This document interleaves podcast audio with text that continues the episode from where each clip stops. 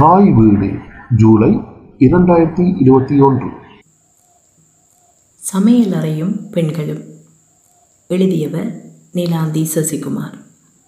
அண்மையில் மிகவும் பேசப்பட்ட ஒரு படம் த கிரேட் இந்தியன் கிச்சன் காரணம் ஒரு பெண்ணின் அன்றாட வீட்டு வேலைகளை பற்றியும் ஒரு கட்டத்தில் அந்த பெண் தனக்கு உள்ள அதிருப்தியை வெளிப்படுத்தும் சந்தர்ப்பங்களையும் அதில் உள்ள நியாயங்களையும் கூறும் படம் அது.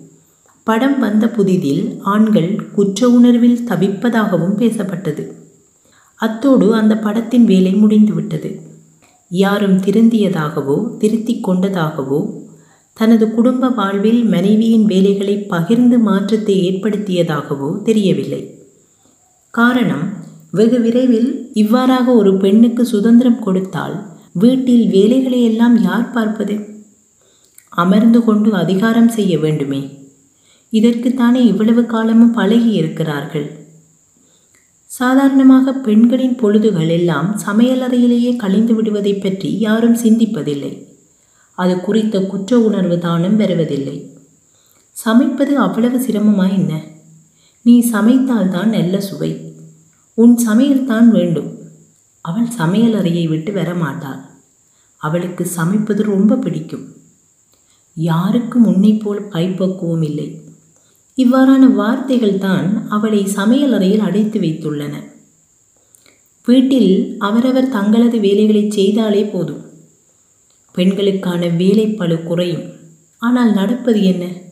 வீட்டில் தானே இருக்கிறாய். நீயே செய்யன வேலைகளை எல்லாம் அவள் தலையில் சுமத்திவிட்டு கால் மேல் கால் போட்டுக்கொண்டு டிவி ஃபோன் தூக்கம் நண்பர்களுடன் அரட்டை தனக்கு பிடித்தவர்களுடன் ஊர் சுற்றி கொண்டு வருதல் என ஆண்களின் உலகம் சுதந்திரமாக இருக்கும். அதேவேளை அவளை சுதந்திரமாக இயங்க விடுவதும் இல்லை. அவளது ஒவ்வொரு செயலுக்கும் குற்றம் குறை கூறுவதும் இப்படி செய் அப்படி செய் என சொல்வதும் ஒவ்வொரு செயலுக்கும் நேரம் நிர்ணயித்து அதற்குள் செய்து முடிக்கும்படி நிர்பந்திப்பதும் என அவளது வாழ்வை மேலும் கடினமானதாக்குகின்றனர். உதாரணத்திற்கு பனிரெண்டு மணிக்கு சாப்பாடு மேசையில் இருக்க வேண்டும் என்பார்கள். சில நேரங்களில் அன்பினாலும் அதிகாரத்தினாலும் அடக்குமுறையாலும் வன்முறையாலும் இடப்படுகின்ற கட்டளைகளை செய்து செய்தே வாழும் பெண்களைப் பற்றி பல கதைகள் கட்டுரைகள் நாவல்கள் படங்கள் ஆவணப்படங்கள் குறும்படங்கள் என வந்திருந்த போதும் இன்னும் இச்சமூகம் பெண்ணை விடுவித்து விடவில்லை. விடுவித்துவிடப் போவதும் இல்லை. அவ்வாறே ஒரு பெண்ணை சமையலறையில் இருந்து விடுவிப்பதானால் அந்த இடத்திற்கு பிரதியீடாக இன்னும் ஒரு பெண்ணையே அனுப்புகின்றனர். தமக்கு கடவுளால் அனுப்பப்பட்ட அடிமைகளாக பெண்களை நினைக்கும் போக்கு எப்போது உருவானது? ஒரு வீட்டில் ஆண் பிள்ளையும் பெண் பிள்ளையும் இருக்கிறார்கள். இருவருமே ஒரே வேலைதான் செய்கிறார்கள். ஆனால் ஆண் பிள்ளைக்கு தேநீரிலிருந்து சாப்பாடு வரை கையில் கொண்டு கொடுக்கப்படும். ஆனால் சமையல் ஆரம்பிக்கும் போதே பெண் பிள்ளை தனது வேலைகளை எல்லாம் விட்டுவிட்டு சமையல் அறைக்குள் போய்விட வேண்டும். அது ஏதோ எழுதப்படாத சட்டம் போல. அதேவேளை சமையலறையில் சமைத்து முடித்ததும் முதலில் சாப்பிடுவது ஆண்களாகத்தான் இருக்க வேண்டும். அதன்பின் மிச்சம் சுச்சம் இருந்தால் சமைத்தவள் சாப்பிட்டு கொள்ளலாம். எத்தகைய கொடுமை இது? இதை பற்றி சிந்திக்கவே கூடாது என நினைப்பவர்களிடம் நியாயத்தை எதிர்பார்க்க முடியுமா? காலையில் எழும்போதே என்ன சமையல்? என்ற கேள்வியை அவளிடம் எழுப்பி விடுவது ஒரு தந்திரம். அதன்பின் அதை பற்றி மட்டுமே சிந்தித்து கொண்டு அன்றைய பொழுதை அவள் சமையலறையிலேயே கழித்து விடுவாள் அல்லவா? சாப்பிட்ட தட்டை கழுவி வைத்தல் குடித்து முடித்த தேநீர் கப்பை கழுவி வைத்தல் போன்ற சின்ன சின்ன வேலைகளை தானும் செய்யாத ஆண்களும் இருக்கிறார்கள் என்பது உங்களுக்கு தெரியுமா? பெண்களின் உழைப்பை அணுவணுவாகச் சுரண்டி சுகமாக வாழ பழகிய ஆண்களால் அந்த சுகத்தை இலகுவில் விட்டு கொடுக்க முடியாது. ஆண்களுக்கு சேவகம் செய்து பழகிய பெண்கள் தங்களது அடுத்த தலைமுறையினரையும் அதே அடிமைத்தனமான வாழ்க்கைக்குள் தள்ள நினைப்பது முட்டாள்தனம்.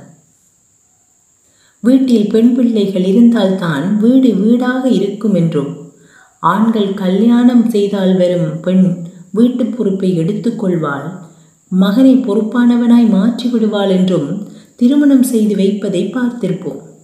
இது ஒரு அபத்தமான எண்ணம். ஒவ்வொருவரும் தங்களது வாழ்வை வாழவே பிறந்துள்ளனர். அடுத்தவரை திருத்தவோ இன்னொருவருக்கு அடிமையாக வாழவோ இல்லை என்பதை புரிந்து கொள்ள வேண்டும். இவ்வாறாக நினைப்பவர்கள் குறைந்தபட்சம் தனது வேலைகளையாவது தான் செய்யக்கூடியவராக தனது ஆண் பிள்ளைகளை வளர்த்து விடுங்கள். ஆணுக்கும் பெண்ணுக்கும் உள்ள வித்தியாசம் அவர்களின் பாலுறுப்பில் மட்டுமே. மற்றும்படி அனைவருக்கும் அவர் அவருக்கான சுதந்திரமும் ஆசைகளும் கடமைகளும். பசி தாகம் காதல் காமம் போன்றனவும் ஒரே அளவுதான். ஆனால் இந்த ஆணாதிக்க சமூகம் வீட்டில் உள்ள பெண்களின் உழைப்பை மாத்திரம் மனசாட்சியே இல்லாமல் சுரண்டுவதுடன் வேலைக்கு செல்லும் பெண்களின் சம்பளத்திலும் குறைக்கிறது. வேலை செய்யும் பெண்கள் வெளியில் குறைந்த சம்பளத்திற்கும் வீட்டில் சம்பளமில்லாமலும் உழைக்க வேண்டியுள்ளது. உண்டி சுருங்குதல் பெண்டிற்கலக்கு என்று பெண்களின் உணவை பாதியாக்கி கொண்டதுடன் ஒல்லியாக இருப்பதுதான் பெண்களுக்கு அழகு என்பதான எண்ணத்தை பெண்கள் மனதில் புகுத்தினர். அதிகம் சாப்பிடாத பெண்கள் அதிகம் சமையலறையில் வேலை செய்வது யாருக்காக? அடுப்பூதும் பெண்களுக்கு படிப்பதற்கு என்று படிப்பறிவையும் சிந்திக்கும் ஆற்றலையும் கேள்வி கேட்கும் துணிச்சலையும் பறித்து வைத்தனர். அதையும் மீறி படித்துவிட்ட பெண்கள் கேள்வி கேட்டால் அவளுக்கு படித்த திமிர். இதற்குத்தான் படிப்பு வேண்டாம் என்றோ என்பார்கள்.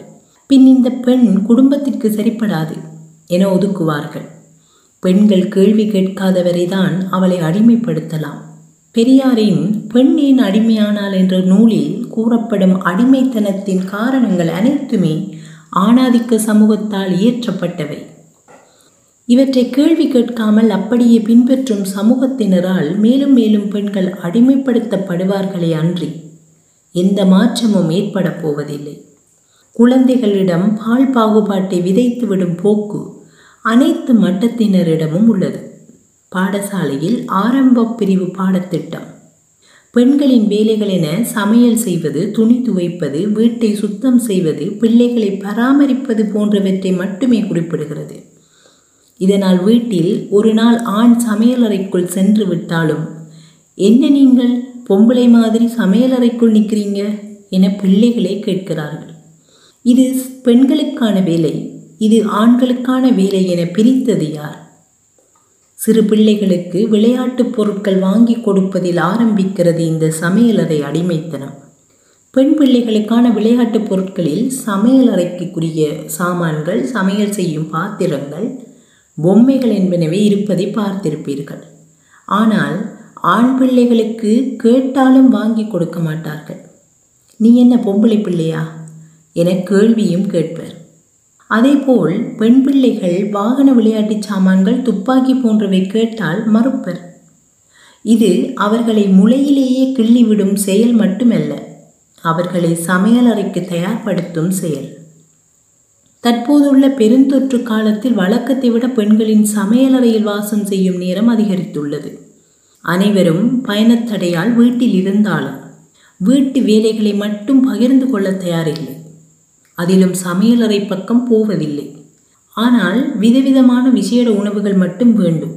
காரணம் வீட்டிலேயே இருப்பதால் பசி அதிகமாகும் இருவேளை தேநீர் கூட இப்போது மூன்று அல்லது நான்கு வேளையாக மாற்றிவிட்டனர். குடும்ப உறுப்பினர்கள் அனைவரும் ஒன்றாக இருந்து அரட்டை அடிப்பர். அப்போது ஒரு பெண் மட்டும் சமையலறையில் அனைவருக்கும் சமையலோ தேநீரோ சிற்றுண்டியோ தயார் செய்து கொண்டிருப்பாள். அந்த அரட்டையை அவள் தனது வேலைகளை செய்து கொண்டேதான் கேட்க வேண்டும். ஏனென்றால் வேலை தடைப்பட்டு விடக்கூடாதான் இதில் வெளியிடங்களுக்கு உல்லாச பயணம் செய்தாலும் அங்கும் அவளுக்கு சமையல் வேலையை கொடுத்துவிட்டு அல்லது சமையல் செய்பவருக்கு உதவிக்கு விட்டுவிட்டு மற்றவர்கள் மகிழ்ந்திருப்பதும் நடைபெறுவதுண்டு. இவ்வாறான அடக்குமுறைகளை மாற்ற குரல் கொடுப்பவர்களை வேலை செய்ய சோம்பல் படுபவர்கள் குடும்பத்திற்கு தகுதியற்றவர்கள் பெண்களுக்கான இலக்கணத்தை உடைத்து பெண்களை தவறான வழியில் தூண்டுகின்றனர் என குற்றம் சாட்டுகின்றனர். ஆனால் இது குறித்து பெண்களின் அபிப்பிராயத்தை யாரும் கேட்டறிவதில்லை.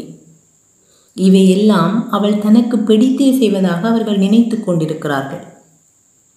நிச்சயமாக அவள் இதிலிருந்து இளமையிலேயே ஓய்வு பெறவே விரும்புகிறாள் என்பது யாருக்கும் தெரிவதில்லை. சமையல் அறையில் எல்லோரும் வேலை செய்யலாம். சமையலை அனைவரும் கற்க முடியும். பத்து பாத்திரம் கழுவுதல் கௌரவம் குறைந்த வேலை இல்லை. குறைந்தபட்சம் உங்கள் வேலைகளை உங்களுக்கான தேவைகளை மட்டுமாவது பூரணமாக செய்துவிடுங்கள். தேநீர் தண்ணீர் தேவைப்பட்டால் கூட நீங்களே எழுந்து சென்று எடுத்து வாருங்கள். நீங்கள் விசேட தேவையுடையவர் இல்லையெனில் இன்னொருவருடைய உழைப்பை சுரண்டாதீர்கள். அவர்களும் அவர்களின் வாழ்வை வாழ வேண்டும்.